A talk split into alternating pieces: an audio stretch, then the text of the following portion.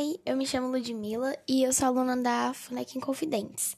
E bem, hoje eu vim por meio desse mini podcast falar um pouquinho sobre a importância dos trabalhadores da saúde nesse período tão complicado. Bem, a gente não pode negar o tanto que essas pessoas estão fazendo por cada um de nós. Principalmente se a gente observar pelo município de Contagem, podemos ver o quão desgastante está sendo para cada um deles, que no caso são os porteiros, auxiliares de limpeza de hospitais, enfermeiros, médicos, socorristas e motoristas do SAMU. Só em Contagem tivemos um aumento de casos tão caótico que praticamente 95% das taxas de leitos estão ocupados nesse momento, não só leitos comuns, como leitos de enfermaria. É, eu nem imagino o quanto deve estar sendo doído para cada uma dessas pessoas deixar todos os dias cedo suas famílias para trabalhar e servir outras pessoas e ajudar outras famílias, sem nem saber quando irão retornar de volta ao lar.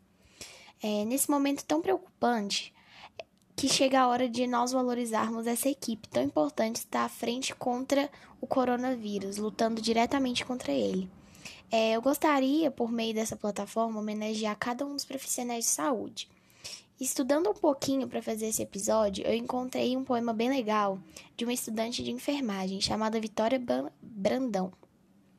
O nome do poema é Herói do Anonimato e eu vou dar uma lida aqui para vocês.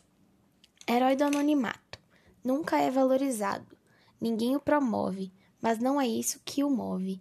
Ele até sente a alheia dor. Contudo, seu coração só bombeia amor.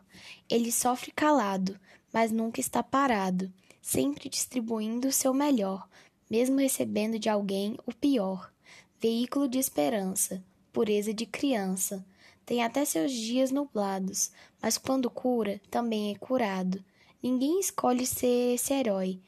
Isso é como um chamado, porque não é para qualquer um o anonimato.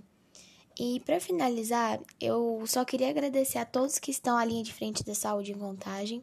É, eu, eu imagino o quanto o fardo de vocês deve estar sobrecarregado agora. E mesmo nessas circunstâncias, vocês ainda trabalham com toda a dedicação para nos atender. A vocês, nossos profissionais de saúde, todas as minhas homenagens mais sinceras. Obrigada por todo o carinho e cuidado. E que Deus os abençoe sempre nessa caminhada.